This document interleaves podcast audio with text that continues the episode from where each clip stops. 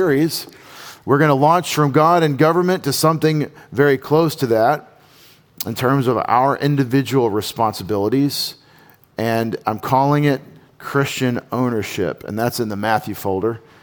Christian ownership. And as we get started on this discussion, I want you to look at my little picture I put back there. I wonder what this guy's job is. So I don't see a backpack. I see a cliff and I see uh, an elevation, but he doesn't look like he has a parachute. So I don't think he's like a, a wingsuit skydiver or something. I mean, he might be, but he's not in this picture. W- what do you think his job is? You, some of you are obviously going to focus in on that border collie or whatever that little dog is and say, that guy is a dog trainer. and you'd be right. His parents probably have a sticker on their car that says doggy grandparent or something, you know, because we've lost our minds. I suspect this guy actually uh, doesn't have that kind of luxury. Did, what, what did you think his job was there, Benjamin? Yeah, he's a shepherd. That's exactly what he is. He's a shepherd. And I, I love this picture uh, because you can see a vast landscape and a very small responsibility. He's got a vast world around him, and yet he's just a lowly guy out there, hands in his pockets, got his little knit cap on, watching his little small, however small it is, flock of sheep. And we can so easily lose sight of the privilege of what's been entrusted to us because we get distracted by the wide world. We get ambitious, we get worried about things that really are none of our business, none of our problem. And we don't focus on the, shep- the shepherding the flock that's been entrusted to us. And that's really what I'm calling Christian ownership. Thinking about the concept of God as the giver, ourselves as the receivers, and what that relationship means. I've taken my name for this whole series from the popular discussion and leadership literature of, of giving people ownership. Just show of hands, has anyone ever heard of a talk on leadership where they, they, they call it delegating, they call delegating responsibility, giving someone ownership of something? Have you, have you heard this before? I'm seeing some nodding of, of the heads. One of you raised your hand, thank you. Two of you. I, I see three, 350, four, 442.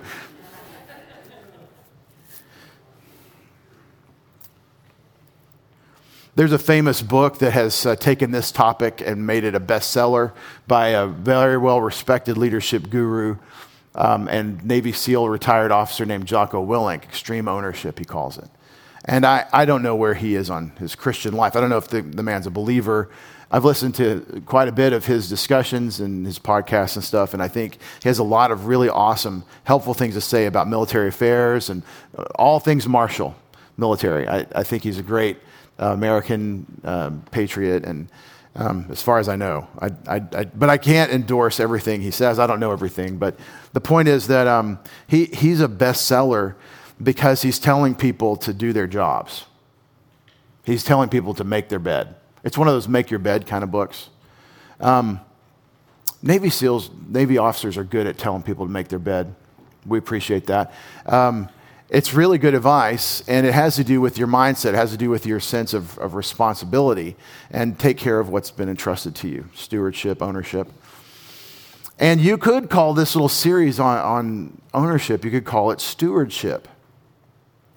Um, but if you say stewardship in evangelical circles where people have heard a lot of sermons, you have a couple of different genre of sermons out there.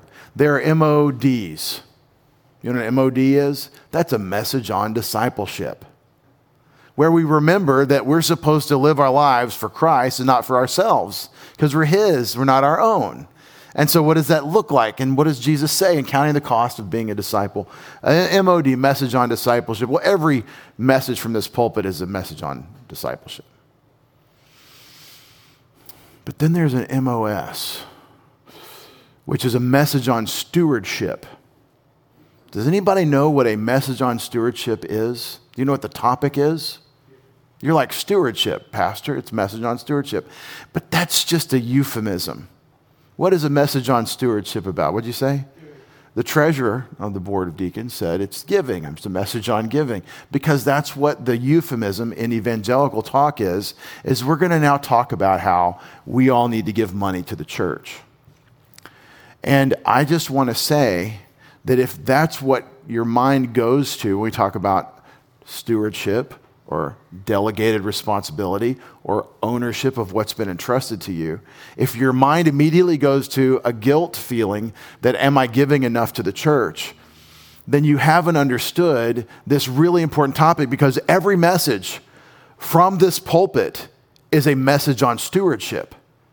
Every message is a message on the grace of God. Every message is a message about the Christian spiritual life walking by the Spirit, and so not fulfilling the lust of the flesh. Every message is in view of the coming of Jesus with a judgment for you and me, for believers in Christ, a special judgment called the Bema or judgment seat of Christ. If you think that stewardship is giving to the church, then you haven't really understood the topic, which is not surprising for evangelical dumb, but it would be surprising for me and you if you. And so I've taught you a little bit of technical vocabulary out there in the broad world, but come back in here to the Shire, here in our little hobbit hole, and we'll talk about what the Bible says about the topic of stewardship. I'm going to start off by saying stewardship is not giving to the church okay? Because that narrows down your entire life to money. And that's not that's not what it means to be a steward of what God has entrusted to you. But I would say giving to the church is stewardship. So there's a big category, and then there's the small subcategories within that.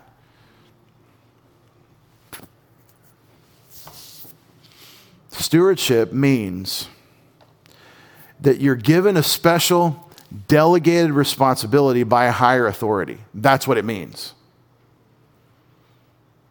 Now, the reason it's useful when we talk about Christian giving, and this is not our topic, but the reason it's useful to discuss stewardship on the topic of Christian giving is because you don't want to think of it as uh, money because then you're going to start trying to serve two masters.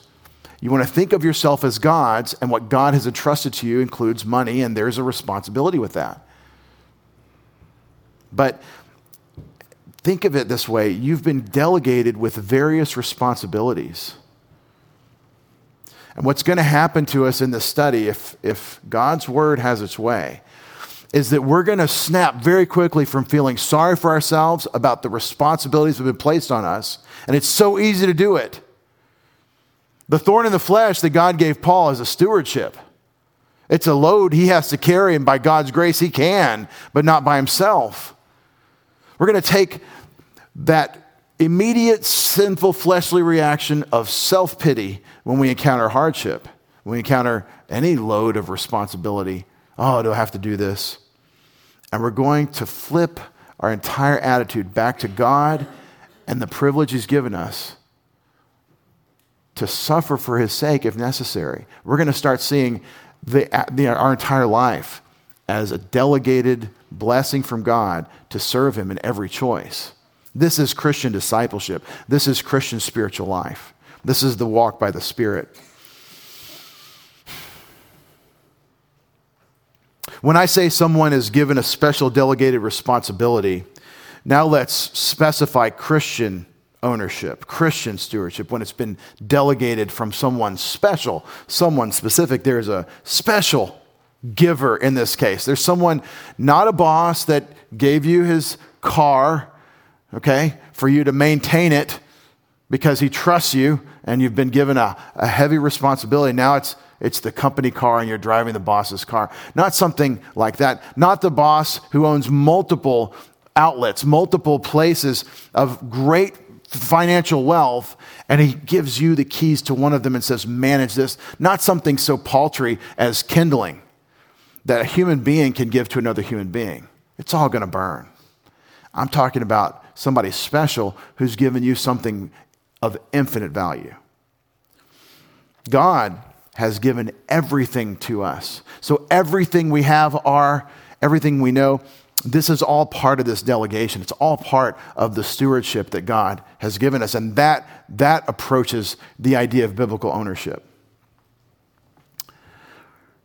So we are his stewards because he's the giver. So let's ask a question What are you called to steward? What's been entrusted to you? Think about the various things. I went theological heavy on, on the front end here. And so, in your mind, hopefully, you're thinking of things like, well, I have the Holy Spirit's ministry of edifying and equipping for work. I've been given a spiritual gift. We're, going to those things. But let's go, before we say, I've been delegated the spiritual things that God tells me in His Word that I can't see and touch, let's talk about the tangibles. What have you been called to steward? Do you have any parents in the room? Of course. You've been called to steward people. See my little picture of little kids? Can you identify with the photo I just put up on the screen, little guys? Yes, you can. That's a little boy and a little girl. And is that a nuclear explosion behind? No, no, that's the sun. That's a fusion reaction behind the, the sun.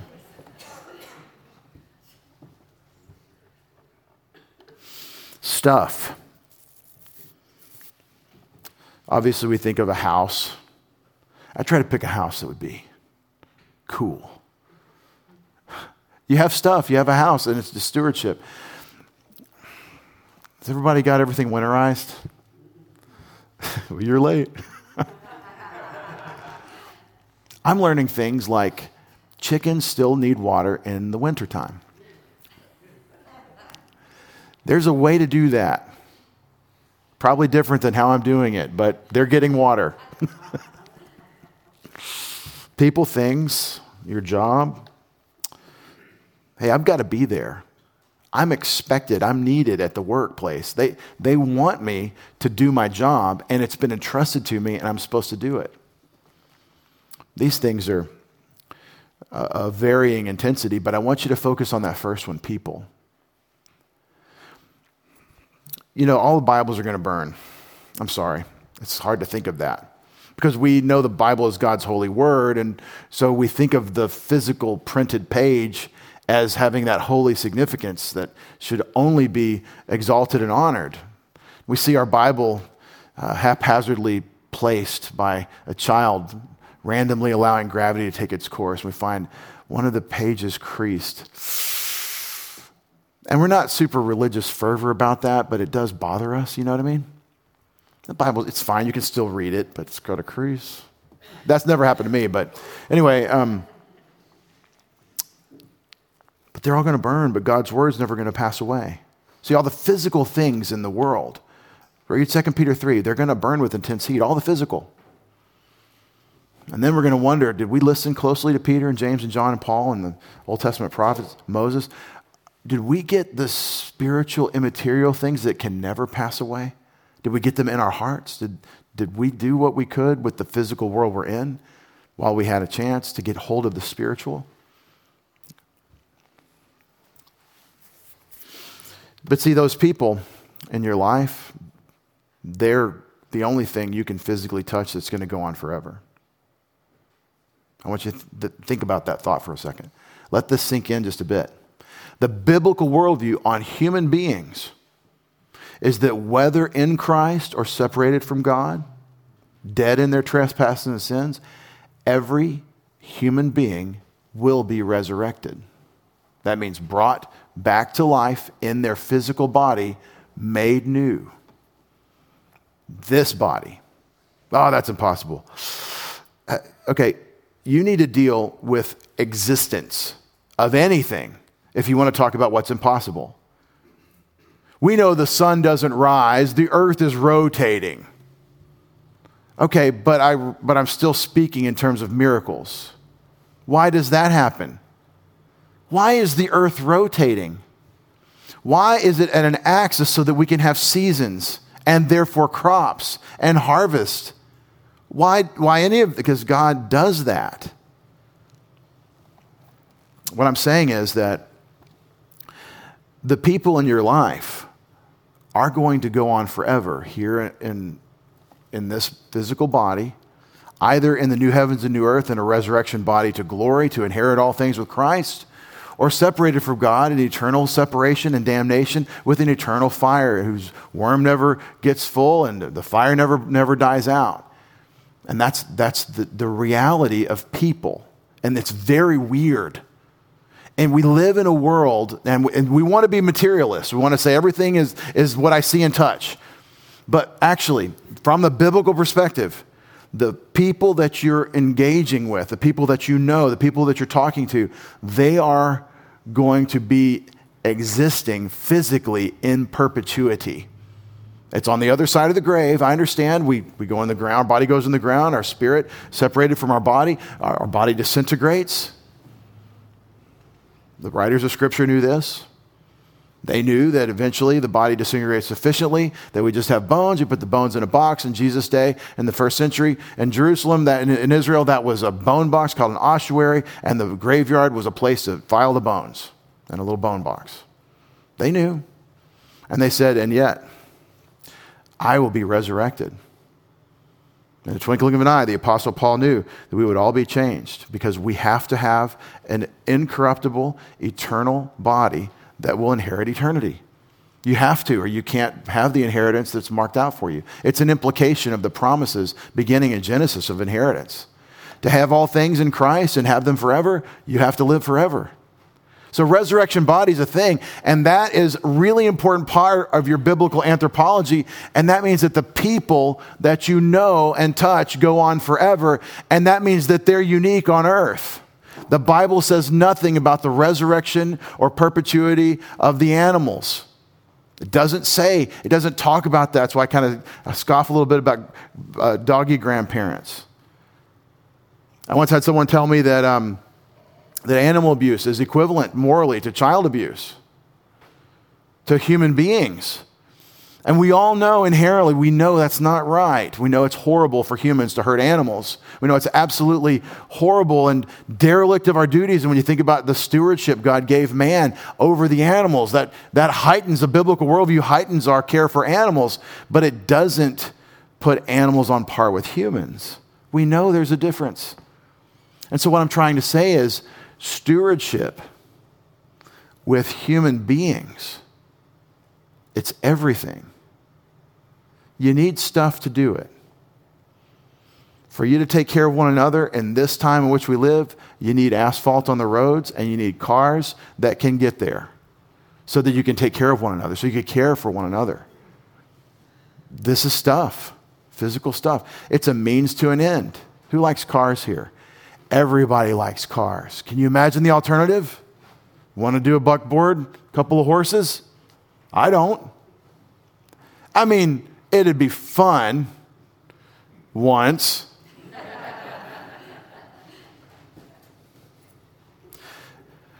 I think it'd be pretty neat to see the horses out in the parking lot.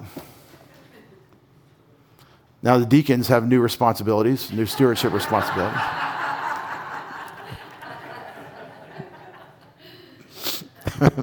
that's, that's pretty good. We all love cars, but they're just a means to an end. It's just a thing. It's so easy to get hung up on things. And I'm kind of poaching from what Jesus does in the Sermon on the Mount, Matthew 6. The stuff is a means to an end. Seek first the kingdom and his righteousness. That's people. That's what God's going to do with humans.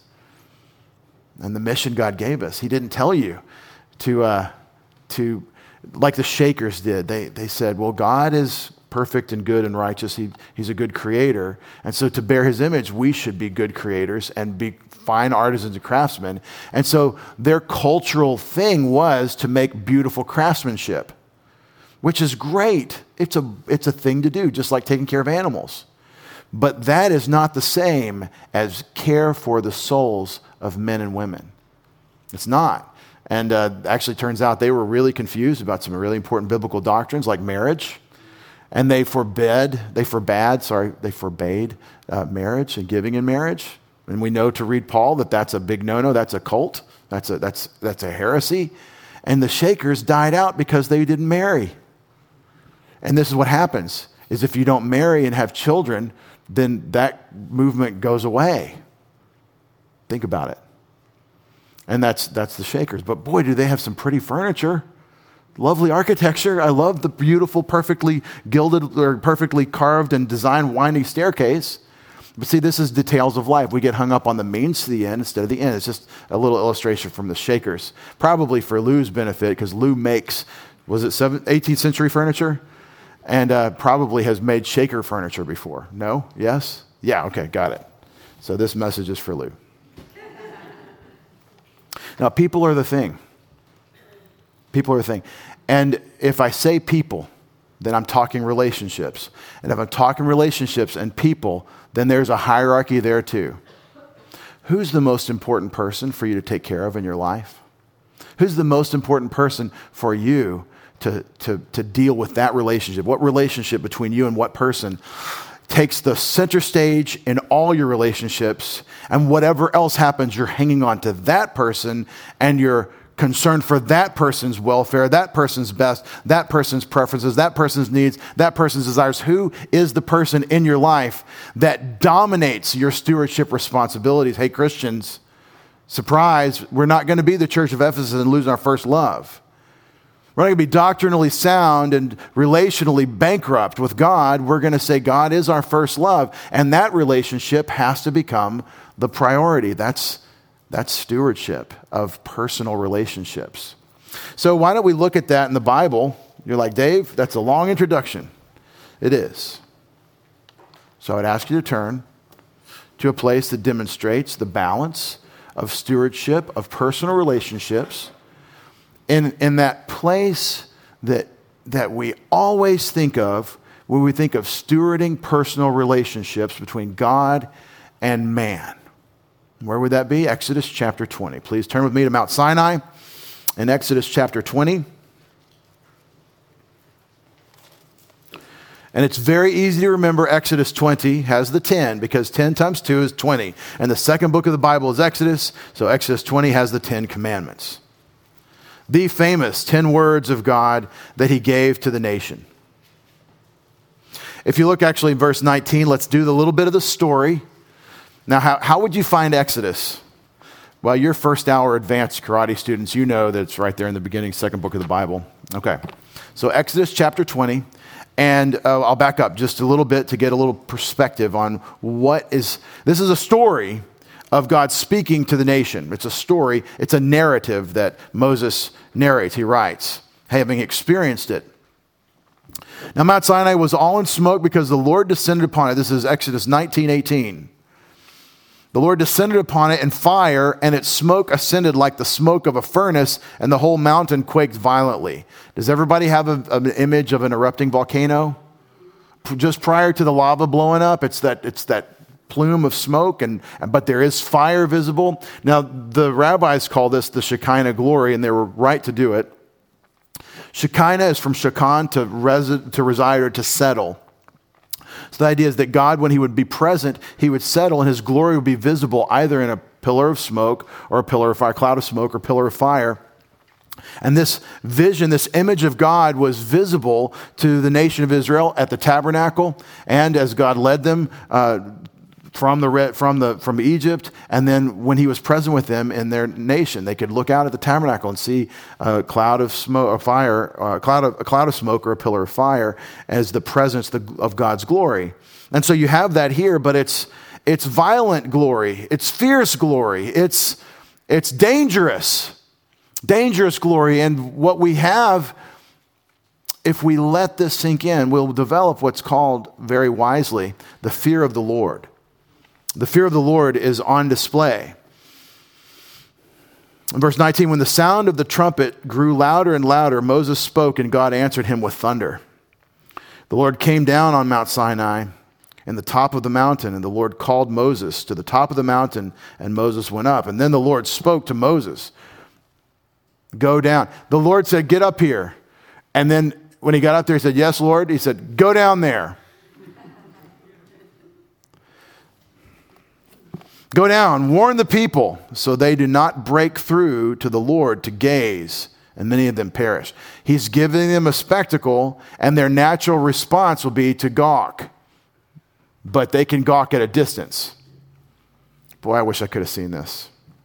th- this kind of story, this kind of history, this happened in time and space that we're living in. We're breathing the same, you know, air and coughing on the same dust and the same planet that this all took place uh, 3,500 years ago. And we will see the Lord. But um, don't let them come forward to me. Don't let them break forth. Also, let the priests who come near to the Lord consecrate themselves, or else the Lord will break out against them. Don't let them break up toward me because they're unholy. They're, they're, they're not holy with me. They, they've got their sandals on, they've got dirty feet. I don't want them around me. And when the priests come, they better be consecrated. They better not be dirty themselves, or I'll break forth. And that's the language. It's, it's a play on words against them. Also, Moses said to the Lord, The people cannot come up to Mount Sinai, for you warned us, saying, Set bounds about the mountain and consecrate it. So God had given Moses instructions, and Moses was a faithful steward of God's word, usually. And having received that instruction from God, he then parlayed it to the people that were subordinate to him, and he gave these instructions, and the people, as far as he knew, fulfilled it. So he said, You've already given me this deposit of revelation that they can't come up. And so we put a fence or we've, we've made boundaries and they won't be able to. Then the Lord said, This is a, this is a, this is a boss with his subordinate kind of conversation. He's in the boss's office. And I have something, I have explicit instructions, and you need to follow them, is what God's saying. And it's very clear that this is really tight. I, I want this done just exactly as I say. The Lord said to him, Go down and come up again, you and Aaron with you, but do not let the priests and the people break through to come up to the Lord, or he will break forth upon them. So Moses went down to the people and told them. So God is really double underlining I don't want to have to kill everybody, but I will. I don't want there to have to be a bloodbath at this because I'm about to give you a blessing. I'm about to give you my revelation of what I expect from you. That's what's happening. But he has to have it set up so that he can do it. And it has to be his way. And that's called protocol. God has preferences and he's personal. And you better figure out what his preferences are. That's what this is. And this is right in line with the holiness of God. Be holy, for I'm holy they're not righteous like he is, there has to be the separation. And that's what holiness is it's separation. And this paints the picture very clearly for us that we need a Savior because we're not good enough in ourselves without Christ saving us from our sins. And self righteousness may be, it may be the weight that is weighing you down to the lake of fire that you think you're good yourself. The entire nation had, had all kinds of people. They had, they had butchers, bakers, candlestick makers, they had gossips, they had drunks, they had little children, they had children of drunks, they had all kinds of people. They had people that never would have ever given in to being drunk, and they derided those who would. They had fornicators, and they had those who had never committed fornication. They had all kinds of people. They had the Romans 2 people and the Romans 3 people, and the Romans 1 people, by the way. But God said, Don't let any of them come up to me because I will have to separate. I will have to to demonstrate the holiness of God in a violent way. Now, we're supposed to say, oh, oh, if it's like that, I better be careful. This is dangerous dealing with the living God. That's exactly the conclusion to draw from the text. In arrogance, what man will say is, well, God's mean. Well, I don't want to deal with such a God if he has to have it just his way. And if you decide in foolish arrogance, and I can't bring conviction about this, but God can, if you decide that you don't want to have anything to do with such a God, listen, you can have your way. If you say no to God's love and the cross of Christ, you will have nothing to do with this God, and it's called the lake of fire. But don't let self righteousness, that I'm a good person, weigh you down to the lake of fire because it will. Repent of that arrogance to say that you are good in yourself and receive only by faith in Jesus Christ the work that he accomplished. And that is presented very clearly that the entire nation, despite, unclean, despite their consecration, despite their set apartness to God, they're not clean. They've already put the blood on the doorpost, they've already been brought out of Egypt. they're unclean. Do not let them come forward. And the priests, they better do it just right too. Those that are set apart to him. And then God spoke all these words, saying, Now that's the context for the great Ten Commandments. And people don't think about it. People think, well, I, I do the Ten Commandments. I've never murdered anybody. Good. No adultery? Right, good. The context is the perfect righteous holiness of God. And so when he gives them these words, they're horrified. The noise is deafening. It's very fearful for them. The Lord God spoke all these words, saying, I am the Lord your God who brought you out of the land of Egypt, out of the house of slavery. What he just did was establish who he is. He's not the other gods that people pray to, he's the one that saved you out of Egypt, the God of Abraham, Isaac, and Jacob. I'm that one. And it's personal. And it's really important to guard that word personal. It means belonging to a person, not an it, not a force, not an idea, but the, the, the personal God who calls himself your father, your creator, the one who has preferences and desires and wants the best and highest and greatest for you. He says, I'm that one. And then he gives them instructions, which are a great blessing to them, to us, to any who can take these words Have no other gods before me. You will have no other gods before me. He won't brook any syncretism. You can't say, here's Yahweh, here's Molech, here's Chemosh, here's uh, Baal, and, and we just have a charm bracelet. What's that uh, charm bracelet they do now, or they used to do? What's that thing? I forget that. They redid the charm bracelet for a while, and everybody bought them. They're overpriced. Anyway, so, so you can't add Jesus as a trinket on your charm bracelet. You can't do that. If you had an overpriced charm bracelet, I don't mean you, I mean the other ones. Um, but, but you can't add Jesus in as another bead on your necklace. There can't be God plus. It's got to be God only, and He doesn't allow any other c- contenders. And this is the horrible thing as a shepherd to me is that people from our own ranks in Acts 20 have arisen to present Yahweh as someone that He's not. One lady founding a religion of, uh, of, of uh, misguided uh, future prophecy said four times in her writings that God, that Jesus is the Archangel Michael. But he's not at all in any way the Archangel Michael, but he is in the Old Testament appear as the angel of the Lord at times. But he's not Michael, he's God the Son, the eternally pre existing Son of God. And so, so the, the wolves, the savage wolves arise all from all over the place and even from our own ranks. You get these false teachers, but it's got to be the only God. You shall not make your, for yourselves an idol or any likeness what is in heaven of what is in heaven above or the earth beneath or in the water under the earth. You shall not worship them or serve them, for I, the Lord your God, am a jealous God, visiting the iniquity of the fathers on their children, on the third and fourth generations of those who hate me. He is really tough here in his language. But listen to it the generational corruption of rebellion against God is going to be addressed by him before he shuts it down. And then he says, But, but I show loving kindness to thousands, to those who love me and keep my commandments, thousands of generations. This is, it's going to be his way. Get it straight. Humble yourself before him. It's God and his way or nothing.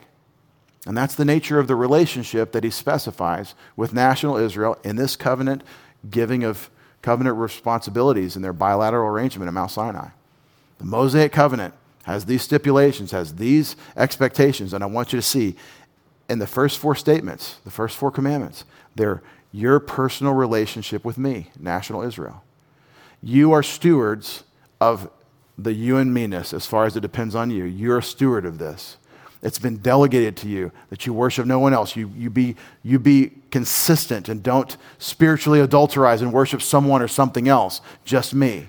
You don't make any idols like the nations around you because that leads you to worship something or someone else besides me. And you can't make a representation of me. You got to worship me as I am, not as a representation. And that's a big problem. People do representations. You can't do a representation of God because people will start thinking of the representation as God. And you have to think of him as himself, and that's spiritual and that's hard. Imagine what God looks like. Here he gave you a representation his covering glory, a cloud of smoke, pillar of fire, We know He's with us because we see this representation that He made, but they weren't even supposed to make an engraving of that. You shall not worship them or serve them, for I, the Lord your God, am jealous God. In verse 7, you shall not take the name of the, your, the Lord your God in vain, for the Lord will not leave him unpunished who takes my name in vain. And everybody in our culture knows what the Bible doesn't mean when it says take his name in vain. It means to say God in front of a bad word, or to just say God. That's what it means to take his name in vain. And these are vain uses of the name of God, but I think there's something much deeper obviously, than saying swear words as God's name. He doesn't say, use the name in vain. He doesn't say, say it in a, in a vain speech. He says, take it in vain. And let's look at, let's look at context. Taking his name. It's a stewardship. It's a delegation of identity. You're my people and I'm your God. You are taking my name on yourself. Don't do that casually.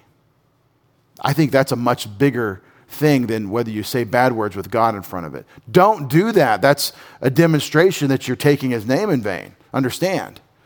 And then, of course, the Sabbath. Remember the Sabbath day to keep it holy. Six days you shall labor and do all your work. The one verse that's missed on the discussion of Sabbath is Exodus 20, verse 9. Six days you shall labor and do all your work. Sabbath law begins with six days of labor. Oh, but I don't really.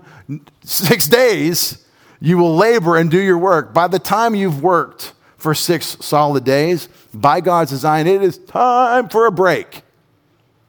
And it's a break before the Lord. It's a break in your labor before God. That's what God gave Israel. But the seventh day is a Sabbath of the Lord your God. In it you shall not do any work. Your son, your daughter, your male or female servant, or your cattle, or your sojourner who stays with you. For in six days the Lord made the heavens and the earth, seeing all that's in them, and rested on the seventh day. Therefore the Lord blessed the Sabbath day and made it holy. Now, it's very common for people of my ilk to say, to notice that in the New Testament, there is no restatement of Sabbath to the church. Today is not the Sabbath in any way. Sabbath is the seventh. That'd be Saturday. This is the first. And the big difference is if, you're, if you think the Sabbath is Sunday, then you, you've completely destroyed the calendar that God established because why we meet on Sunday is that Jesus rose from the dead on the first day of the week. We are, by everything we're saying, it all hangs on the resurrection. The resurrection founds everything we, we understand from the Old and New Testaments. And Jesus is our Savior, and we are the new people uh, after the resurrection. That's what the Sunday worship is. And by the way, Sabbath was never a time for those that are Hebrew roots people that want to keep the law today, even though they can't, but they try. Um, the Sabbath observance crowd uh, that, uh, that, that legalistically say that they put you under the burden of the Mosaic law, that you have to keep the Sabbath. What I would say to them um, is that uh, uh, Sabbath um, is a blessing, it is never, was never meant as a curse. Sabbath is a rejoice before God celebration. It was a little feast every week before the Lord. That's what it was. We do Thanksgiving once a year, like they did a big Passover meal once a year, kind of like the big, it's all about the meal. Shabbat, every Shabbat's a big, supposed to be a celebration. And, um, and it is the identity of national Israel these national people are separate from all the other nations because they belong to the creator of all the people. And the creator of all the people took off on day seven. He rested day seven. So we belong to him. We are uniquely identified as the nation that belongs to him. And that's why people like me will say that the sign, the symbol for the Mosaic covenant is the Sabbath. This is why it's not restated in the New Testament. And is it okay for you to keep the Sabbath? Is it okay for you to keep the Sabbath? Of course, rest before God and celebrate His goodness. Is it binding in the New Testament with, under penalty of capital punishment like in the Old Testament? If you don't, it is not. So you have to, you have to discern the dispensations. He gave this to them as a stewardship. For in six days the Lord made the heavens and the earth and the sea and all that's in them, and rested on the seventh day. Therefore the Lord blessed the Sabbath day and made it holy. Now, those four are personal choices that individuals would make. You can't choose for your kid whether he's going to carve an idol. You can take away all the knives, you can hide the sticks, you can keep the chisels and hammers locked up right? But you can't live your kid's life for him. If he chooses, if she chooses to, to worship idols, he's gonna. And that everybody makes his own choice before God. And that's the way these Ten Commandments work. They're individual responsibilities placed on the entire nation.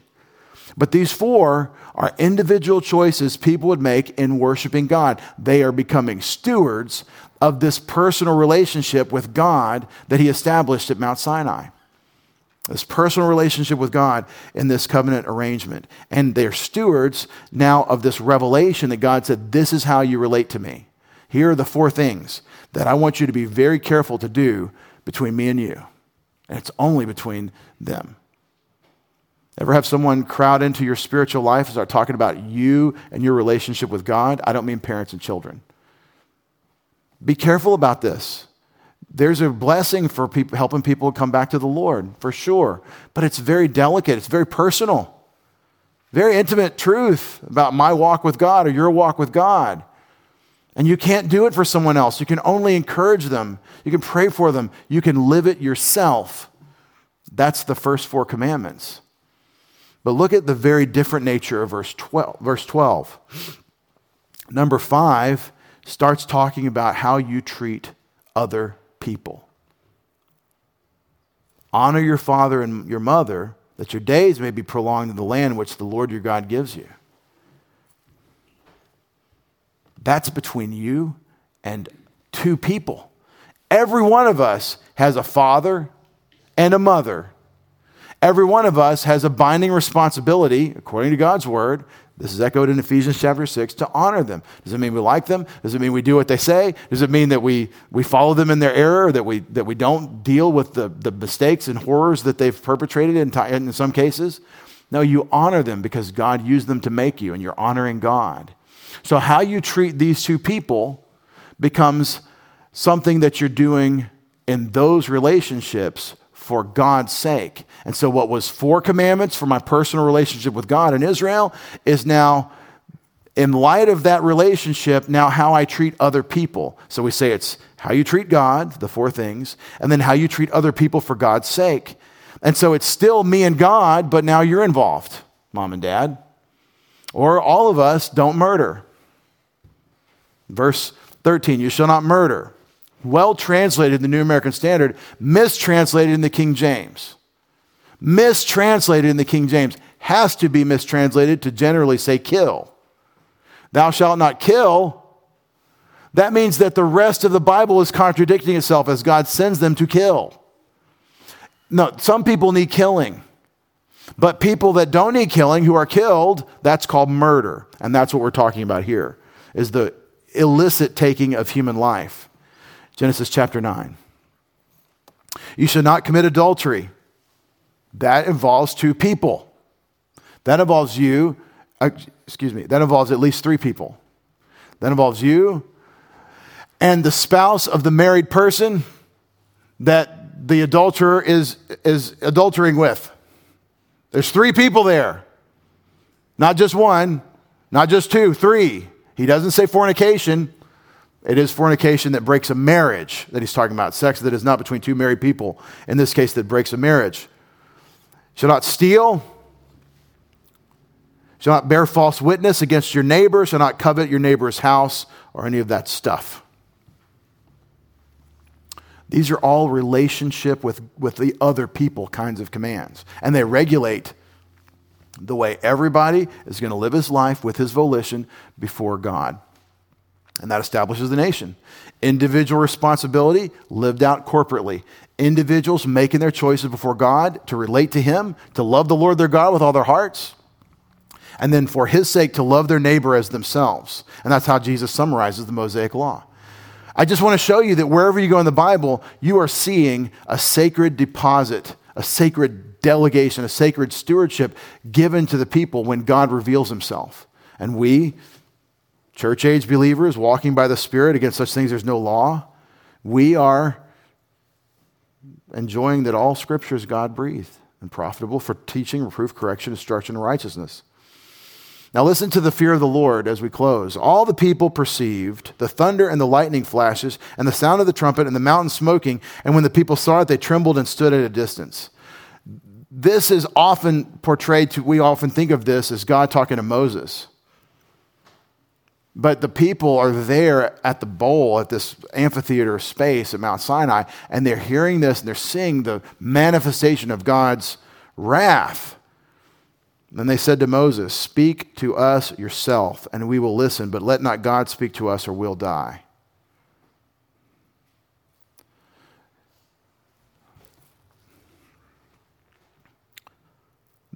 This is the fear of the Lord.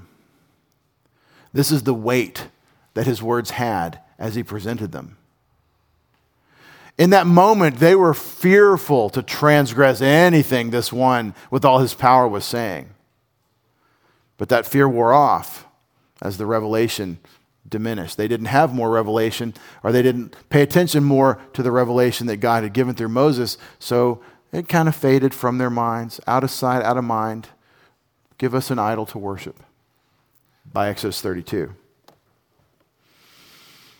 Then they said to Moses, Speak to us yourself. So, verse 20 Moses said to the people, Do not be afraid, for God has come in order to test you, and in order that the fear of him may remain with you, so that you may not sin.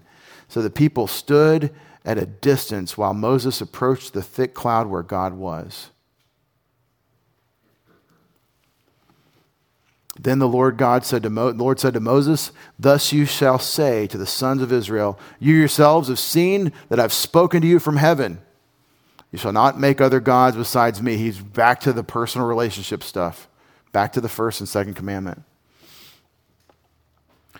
And he, and he tells them what he wants. It's all about his protocol, the way he wants them to proceed. Don't you make an altar that looks like the pagans. You're different. You're set apart to me. How does this apply in your life? The righteousness of God is on display. His expectations are the best and highest and greatest you could ever imagine. When God gives you something that He wants you to do, it is a stewardship, it is a blessing from heaven that God is expecting great things from you. And it feels heavy to us. The rest of the story, as we'll see, is that the easy load, the, the easy burden, the light load that Jesus gives us of impossible tasks, of loving as he loves, is power is capable because we have power from God the Holy Spirit the greatest delegation. Our Father in heaven, we thank you for the thoughts that you've given us today to consider our relationships, which begin most significantly with a relationship with you. As you demonstrated historically with the children of Israel, Mount Sinai, you have clear expectations of righteousness for how humans are to deal with you, and therefore how we deal with one another for your sake. Father, help us uh, take these words to heart, these high expectations the stewardship of husbands and wives, of parents and children, the stewardships, uh, relationships that we have are all to be regulated by our obedience, our walk with you, our empowerment by your grace, by your spirit. Don't let us separate these things out. Help us understand these things together. We pray in Jesus' name. We all said, Amen. Amen.